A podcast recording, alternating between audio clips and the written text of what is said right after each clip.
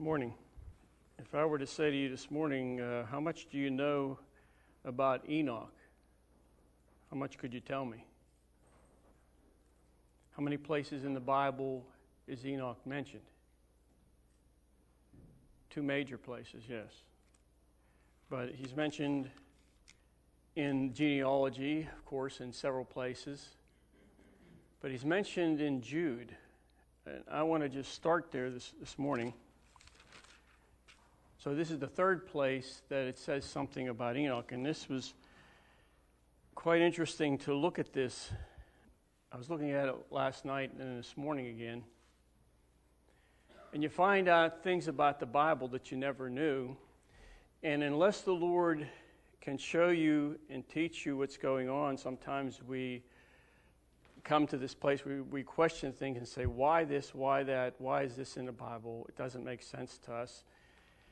And I think that's mainly the way things are, apart from the Spirit of God coming and enlightening us when it comes to anything, any scripture, the lives of the patriarchs, no matter what it is.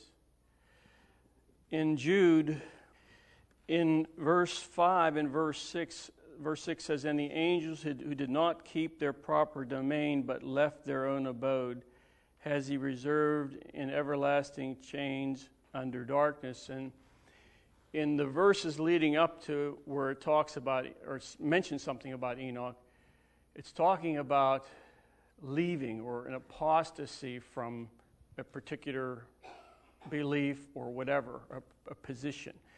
He talks about the angels that there was an apostasy. They left their first estate, the place that God created them in uh, verse 12, these are spots in your love feasts. And he's still talking about those who have left or those who are in moral decline. And he, verse 13, he says, raging waves of the sea. He's still talking about them. And in verse 14, now Enoch, this, the seventh from Adam, prophesied about these men. Now, where did Jude get this? Behold, the Lord comes with 10,000 of his angels. Well, in looking at this, this comes as a, almost a direct quote from the book of Enoch. Now, that may be a surprise to you. Some of you have never even heard of that book. But just because it's quoted from a book it can be truth, but not necessarily doesn't mean that that book is inspired. And I'm not going to go into that, but this book was written after Enoch lived, and they don't uh, attribute that book to him as writing it. That's not in our Bible, by the way. We, some, some of you don't know that. But anyway, Jude quotes this one section from the book of Enoch, and it says here that he prophesied or he preached, would be another way to say that. He preached about the judgment to come. So that was probably something in his generation. Enoch was preaching or teaching or witnessing or whatever to people related to the judgment to come. And that was probably something that people said about Enoch that came down several generations. Now, in Hebrews, we're familiar with this portion of Scripture. Hebrews 11, by faith, this is 11.5, by faith Enoch was taken away so that, or as the King James says, he was translated so that he did not see death and was not found because God had taken him.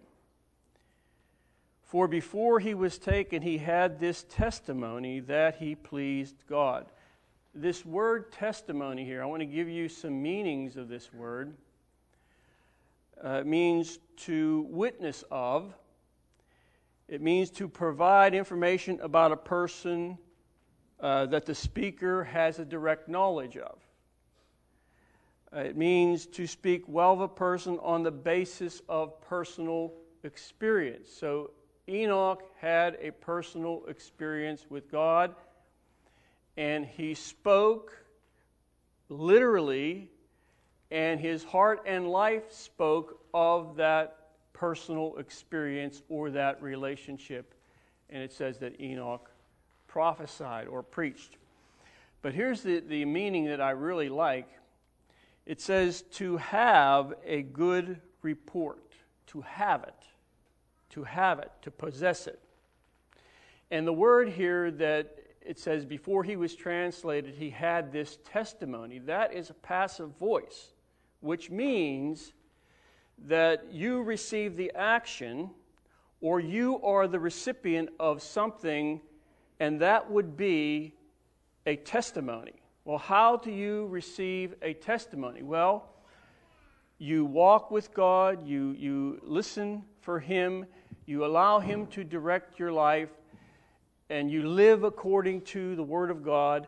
And as you do that, the Lord puts something in you or upon you, and that is called a testimony, to have a good report, to have it. God gives that to you, and it, it dwells within you so that wherever you go and whoever you come in contact with, you become a witness of that which God has done in your life, that which the Word of God has produced in you, so that whether you speak, because sometimes you can speak, and other times it's not convenient, you can't speak, you're in a situation at work, or maybe you're around people that you just can't at that point, at that time, say something to.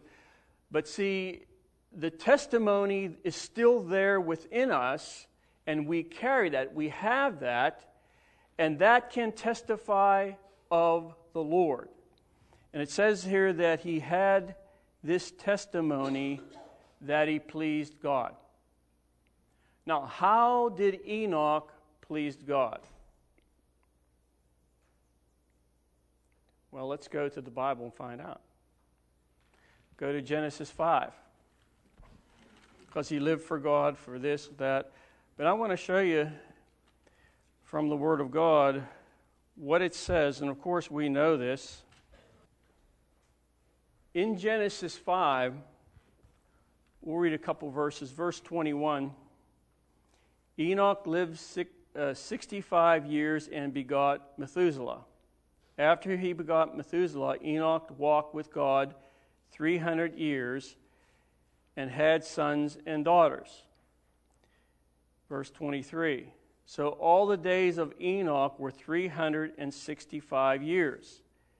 And Enoch walked with God and was not, or was nothing, as uh, the meaning here, the word not is nothing. He was nothing, for God took him. Now, in verse 22 and verse 24, it says, Enoch walked with God. So the basis here for Enoch pleasing God was that he walked with God. Now, just because a person is a Christian, or just because a person is saved, does not necessarily mean, from this context we're looking at, that they are walking with God. The word walk there means to carry. And what is it here that Enoch carried? What is it that you and I carry? What is it that Christians out there in different churches in different parts of the country and world, what is it do they carry? Well, let's look at Deuteronomy 28 we are to carry something in us that is placed there, birthed there, and I don't mean initially being born again, because everything that is born of God overcometh the world. So that whatever is birthed in your heart and life by the Spirit of God, as you walk with Him, as, as uh, Paul says in Galatians 5, to walk in the Spirit or to be led, passive voice, to be led by the Spirit. So I am not the one leading my life. You are not the one leading your life. You're not the one leading the other person next to you's life. It is to be the Spirit of God. So, as the Spirit of God teaches you, as the Spirit of God helps you to walk, as the Spirit of God leads you and guides you into all truth that is in particular to you and your personal walk with Christ, as you stay there with Him, walking with Him, moving with Him, looking to Him, there is something that occurs in spirit that many times those who walk with Him are not aware of that we carry. Remember this word walk here in the Old Testament. Enoch walked with God, he carried something. Or better put, he carried someone. And so the walk that you have today is going to be based upon what you see in Deuteronomy 28. Every single Christian falls into something here in Deuteronomy 28 that will lead to either carrying God or carrying this testimony like Enoch had, or something quite different. Let's look at a few verses in Deuteronomy 28 here.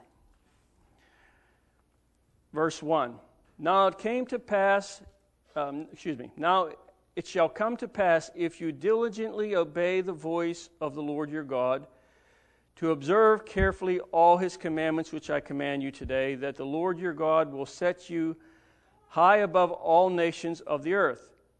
And all these blessings shall come upon you and overtake you because you obey the voice of the Lord your God. So the blessing will be upon whomever, meaning the Christian, because, verse 2, they obeyed the voice of the Lord. So, obedience here, for many things in the Christian walk, is a key. See, and remember that Jesus has given us the keys to the kingdom. What, what keys you talking about? Some key that unlocks the door to heaven? No. The key to life, the key to moving further and deeper into the kingdom, the key to having a fuller walk with Christ, the key is found in the Scripture. And we as Christians must take that key and insert it in spirit so that it can turn and unlock and open what that verse is actually saying. So, if you want blessing, well, that's another subject. You know, people's thinking of blessing is kind of warped. If things go my way, I'm blessed. If things don't go my way, I'm not blessed. It has nothing to do with the blessing of God. The blessing of God deals with intrinsic value, the intrinsic value of life that He puts in you. That's the blessing of God. Not whether things go my way or don't go my way, whether things are difficult or not difficult. It has nothing to do with it at all. So the blessing that God wants for your life and for my life will be found as you and I take the key. What key is that? What he says in this verse if, for the blessing, if you obey my voice, you insert that key and do my commandments. Okay, now you open the door for blessing. Verse uh, 9. Now, when it says that Enoch walked with God, this verse here in Deuteronomy, for me, opens this up very clearly. Do you want to walk with God? And I'm sure you do, or you wouldn't be here today. Most Christians want to walk with God. But once again, to walk with God, a key to the kingdom, the key to the scripture has to be inserted and turned. Verse 9. The Lord, this is the, the basis or the context here is obedience. The Lord will establish you as a holy people to himself, just as he has sworn to you, if you keep the commandments of the Lord your God and walk in his ways. His ways. See, so if you want to walk with God, you need to insert this key, and that is you walk in his ways, not your own. It's what he wants, not what I want. Now, that's easy to say. But sometimes it's not too easy to do, right? But if we want the blessing, and if we want to walk with God, I believe that Enoch never walked in his own way. Now, that's saying a lot. Maybe not never, but when he got in there, it says here that he walked with God for 300 years. You know, sometimes it's a concern for us that if we're going to live to 70 or 80 or whatever, that we remain faithful and walk with God our entire life. Enoch did it for 365 years, or 300 years. That's a long time. Wanting Him, wanting His way in my life, and then resting in Him. See, we can come to a place where we are resting in Him. So you just walk. I take my little granddaughter, and it, at first, when she walked, boy, it was like four or five steps across the room, boom. Now it's like, it's just, does she think about walking? No. When you got out of bed today, did you think, okay, well, now I have to put my right foot out, my left foot out, my right foot out, my left foot out? To walk. No, you got up and you just went. Your feet carried you, they know what to do. See, in spirit, we are to walk with God, and He can develop something there in us so that you know, we just we function in that, and we walk in it, and we're at rest, we're at peace, and you know we can just, and we're not all in bondage, worrying about this and that. Horrible place to be. But walking with Him is a good place to be. Verse 15. So the first 14 verses deal with obedience. When you come to verse 15, and I think through the remainder of the chapter, uh, it's dealing with, with disobedience.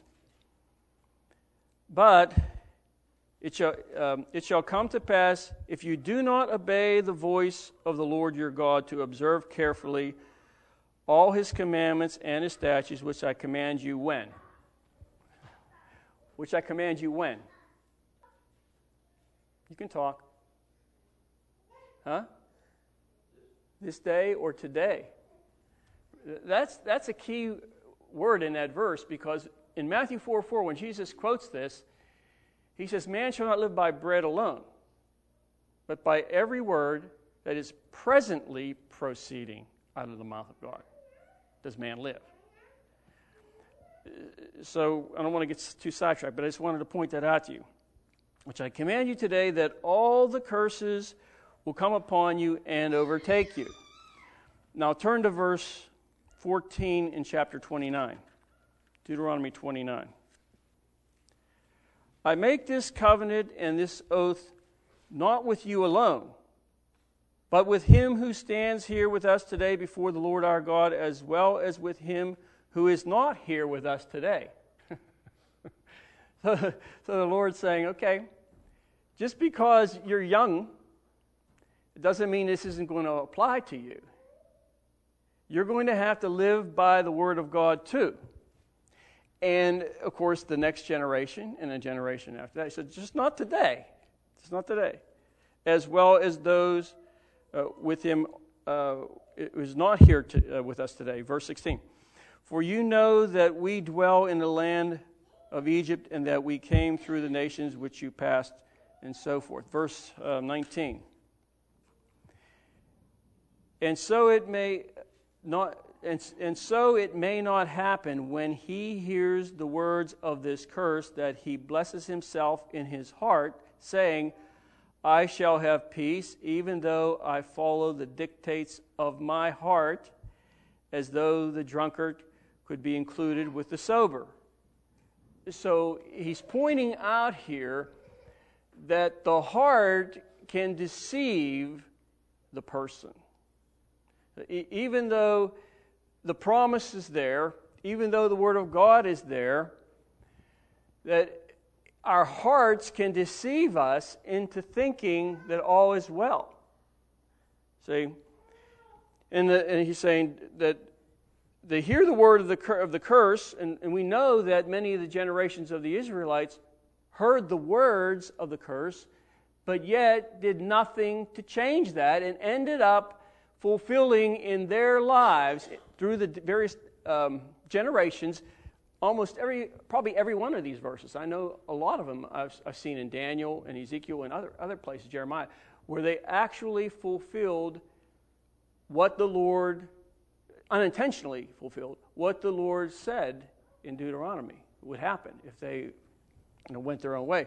So he says you know that he, he, he hears the word of the curses he blesses himself in his heart and says, I shall have peace even though I follow the dictates of my heart.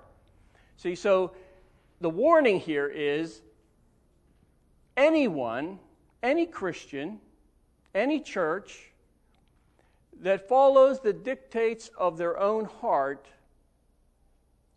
will be deceived and they will not follow under the blessing, but they will follow under the curse and of course, that's kind of a, a broad thing, we're not going to have time to look at that.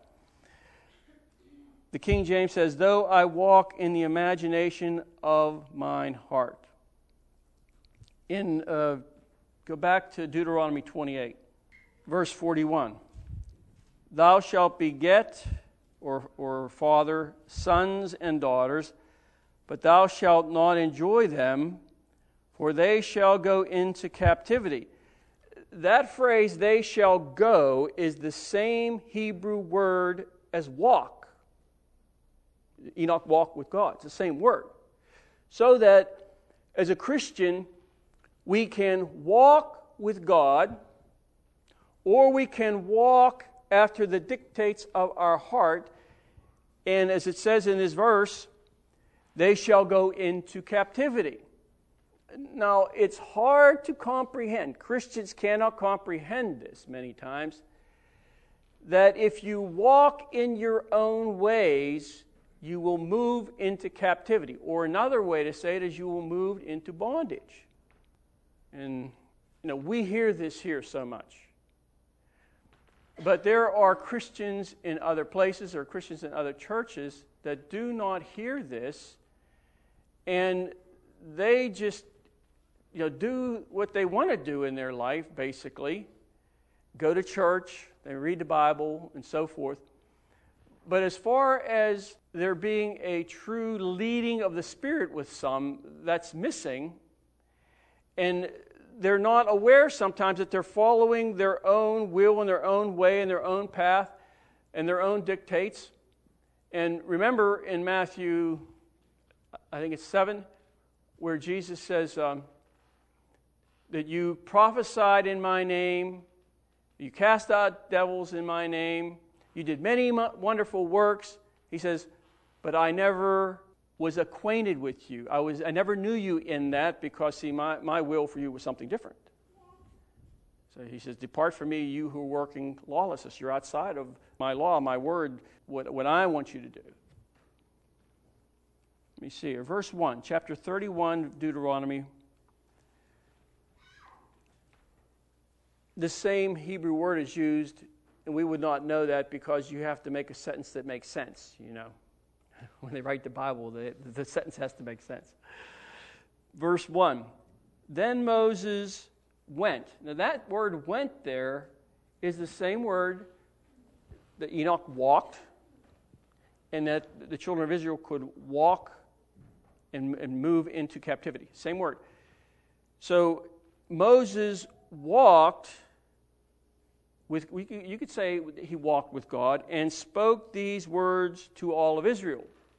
So Moses got what he was supposed to get from the Lord, and he went, or he walked with God in that he, he was going to do what the Lord showed him, and he shows him the statutes and the judgments and the commandments and so forth. So Moses, even though he was dealing with the law, was walking with God.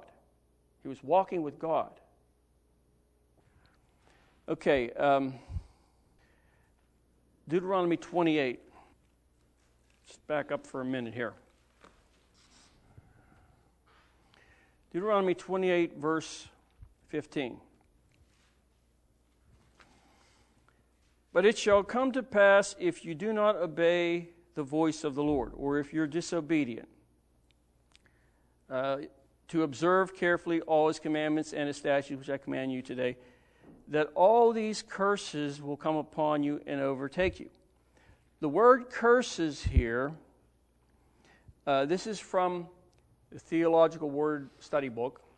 It says the absence of blessing, but that really doesn't tell me a whole lot.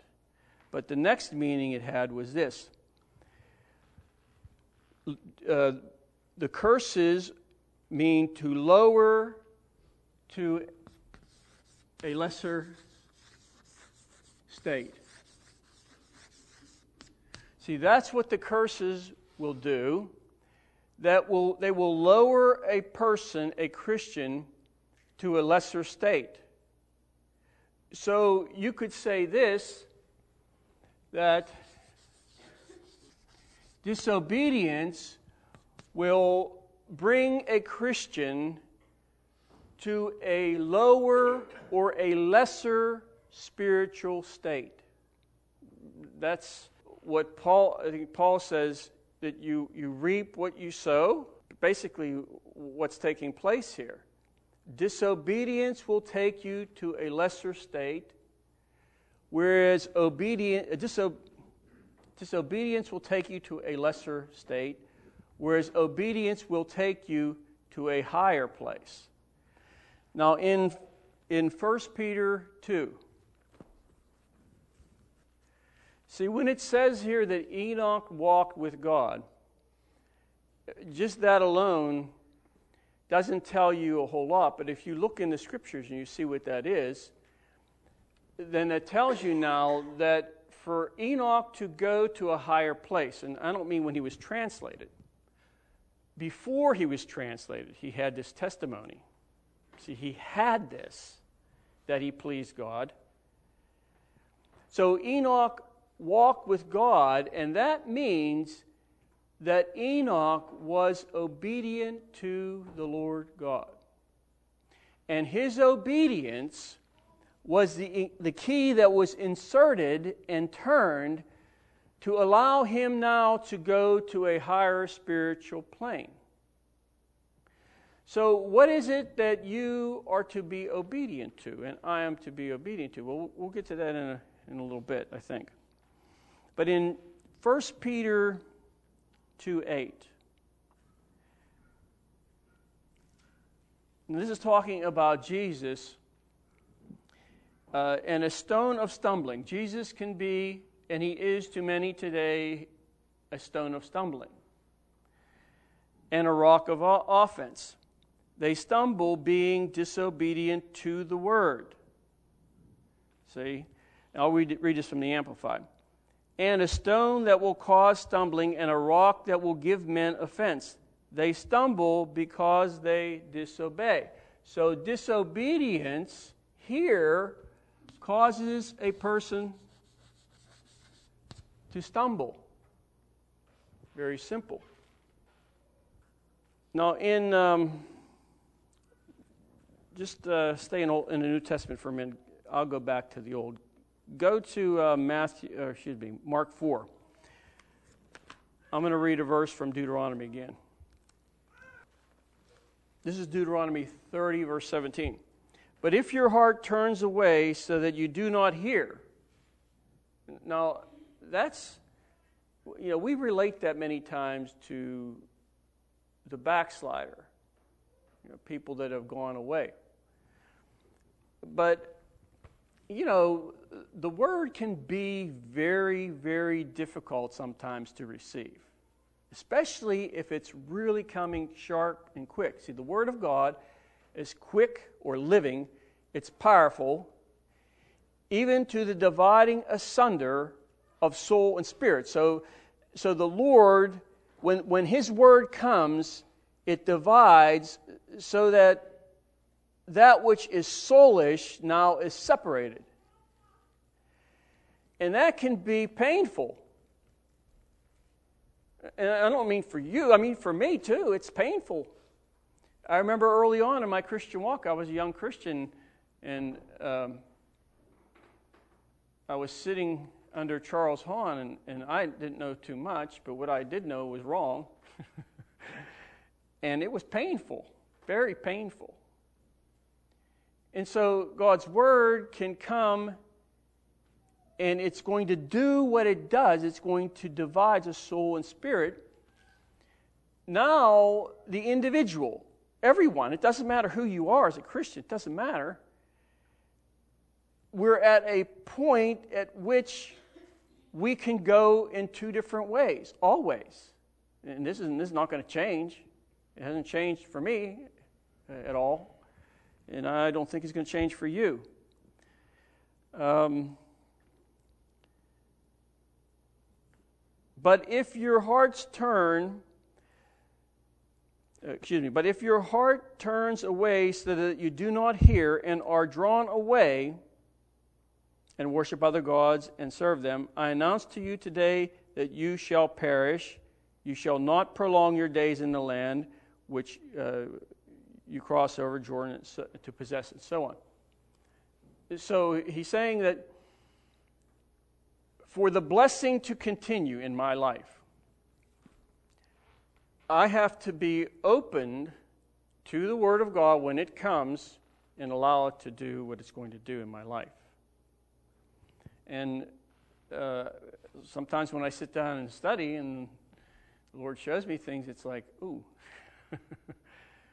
ooh. And, and that's really good because, you know, He can take us over where we need to be if we're to the side at all. But in Mark, 4, verse 15. Now, the word, the word walk is interesting. It means to carry. Now, this here, I want to show you this in Mark 4. And these are the ones uh, by the wayside where the word is sown. When they hear, so the word comes forth, the word starts that, that dividing of soul and spirit in, in the inner man, and they hear. And as I said, now there's, a, there's going to be a decision here, whether we are aware of it or not. We, we make these decisions. Now it says here in Mark, Jesus said, Satan comes immediately and takes away the word that was sown in the heart. So disobedience leaves these individuals here on the wayside. So the decision wasn't uh, to follow the word, the decision was not to allow the word to work to obtain the blessing. The decision here with them was, well, I'm not too sure about this, and or whatever it may be. And Satan sees that now he can snatch that away.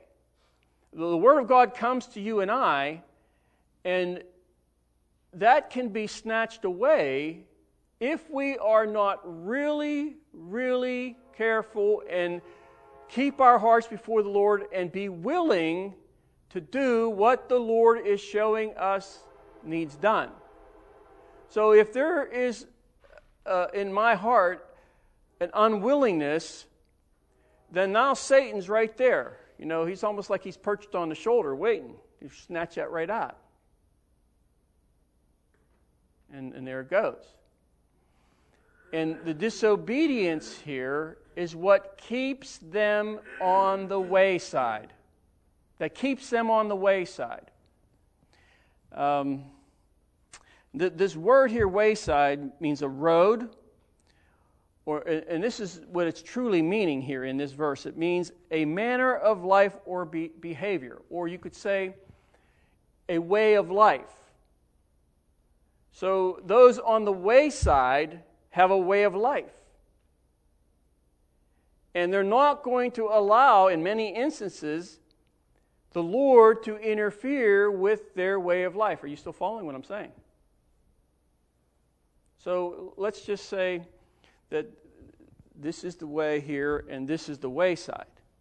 So he's saying, according to, to what that word means, that those, when the word is sown on the wayside, people on the wayside have a way of life and behavior that many times they are not willing to change.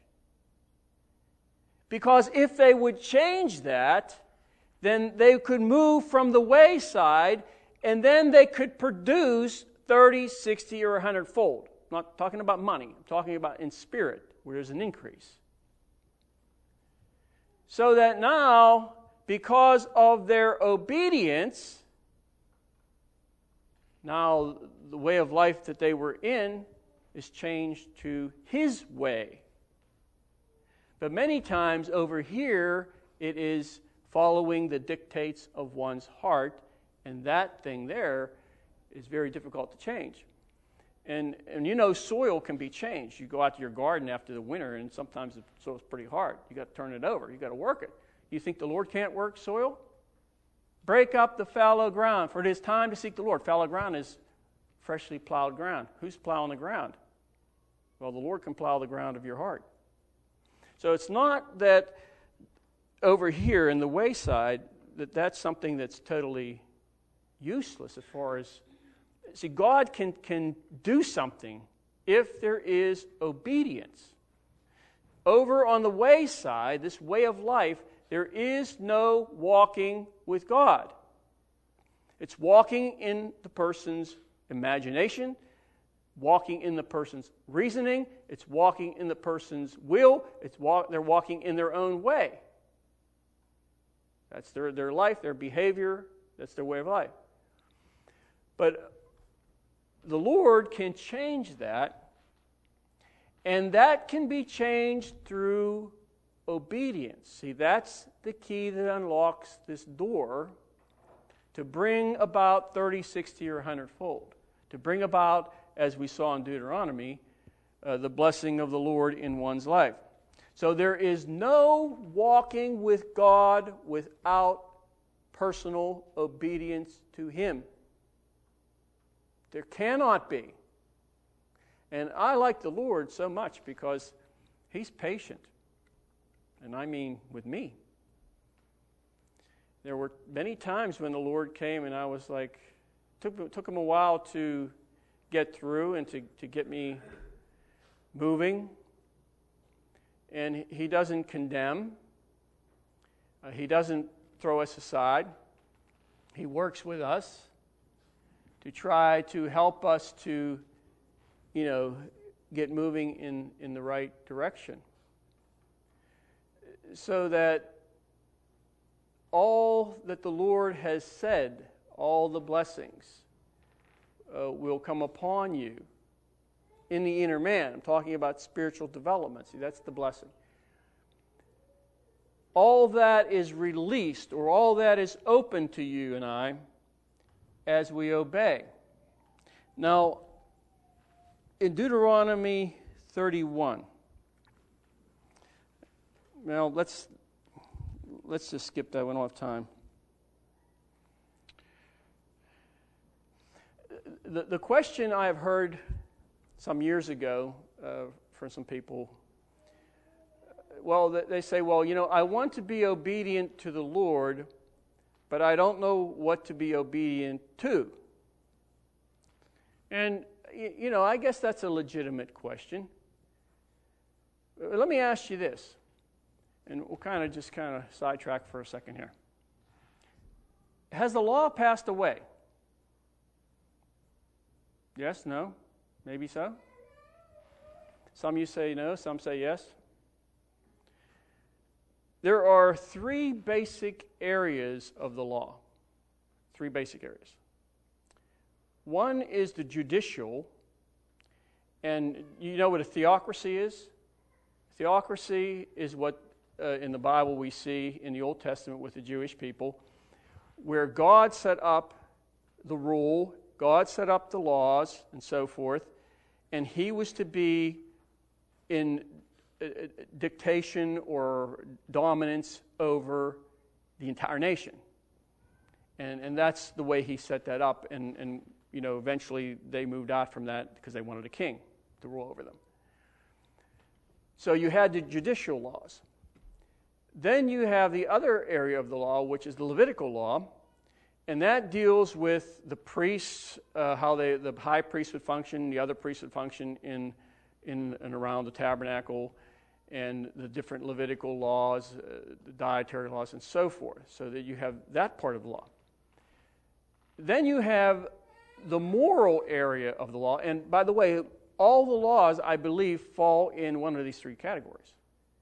Then you have the moral law. Now, when you got up this morning, did any of you think, well, you know what?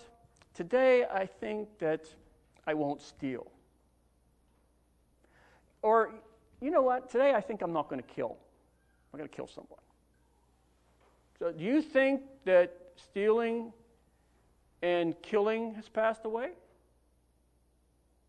That part of the law?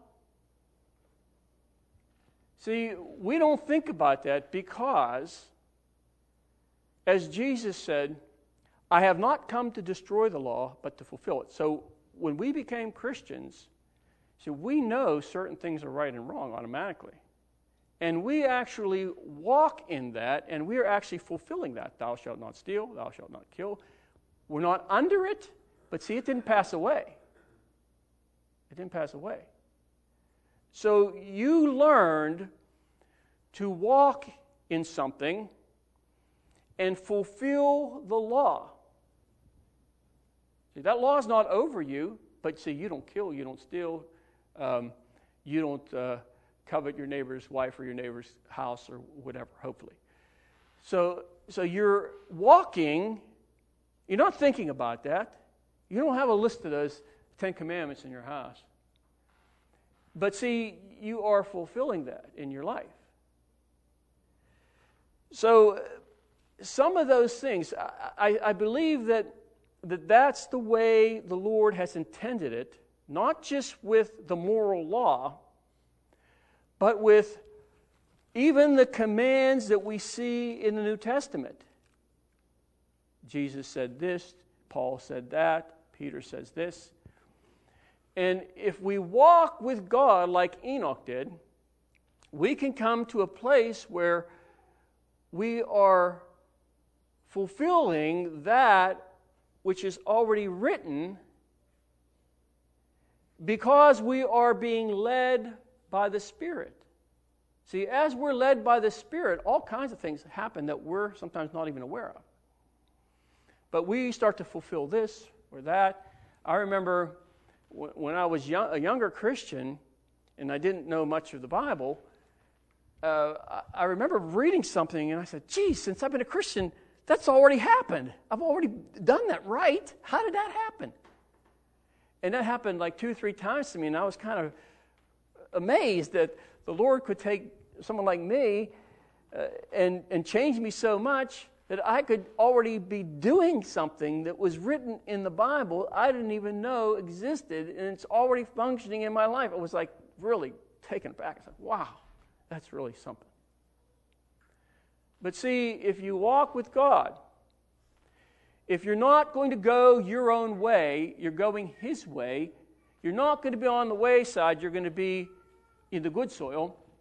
If you're going to go that direction, and you're going to move in the Spirit, well, now you're going to start to fulfill different other things without even being I don't want to say told to, but it's not going to be, well, I can't do this, I can't do that, I can't go here, I can't go there.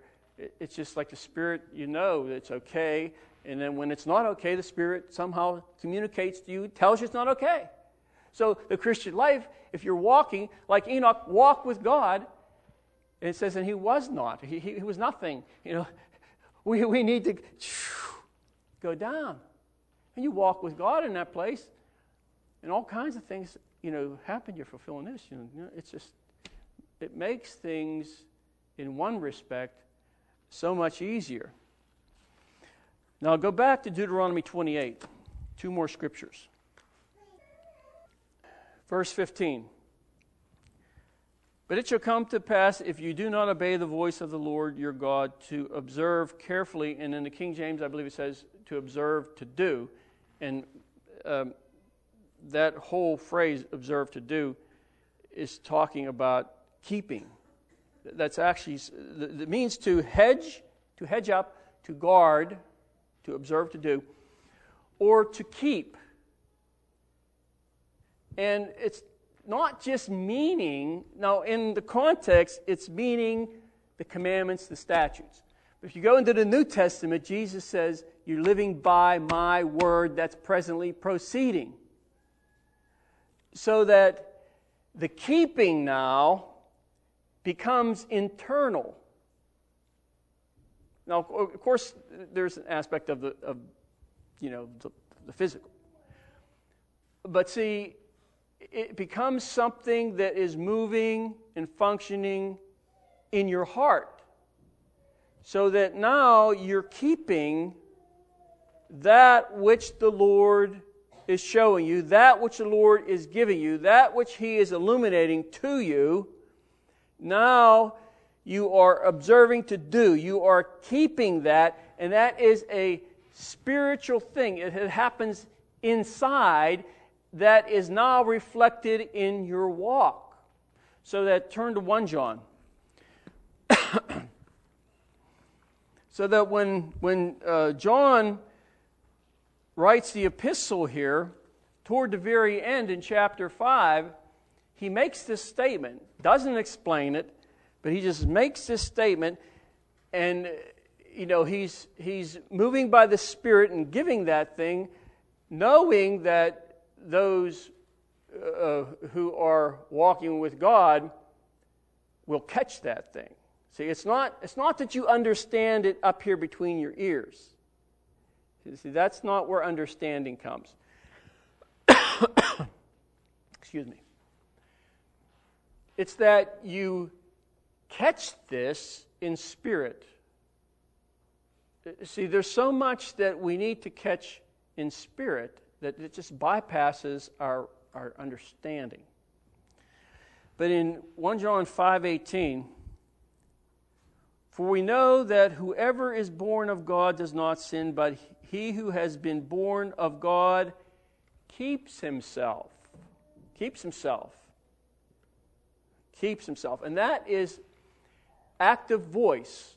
Active voice means uh, that you do some action. There's some action on your part, you know, internally. There's some action. Okay? And then just a couple more, um, just two more verses I'll just quote.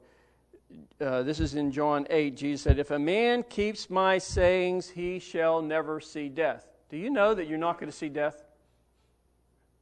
You can say, What do you mean? I'm never going to die? No, we'll physically die, but you will never see death, Jesus said.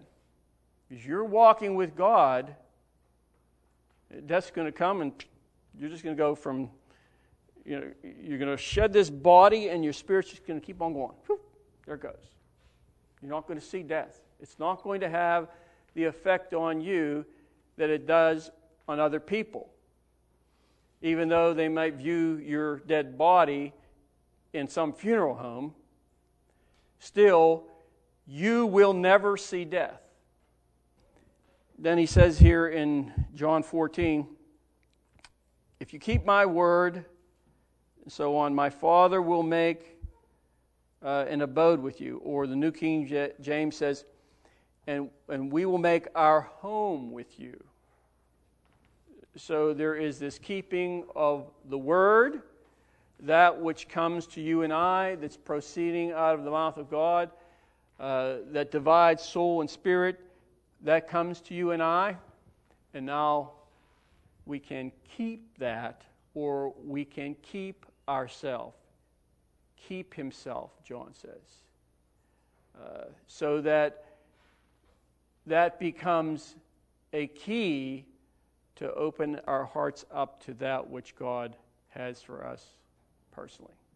Okay, thank you.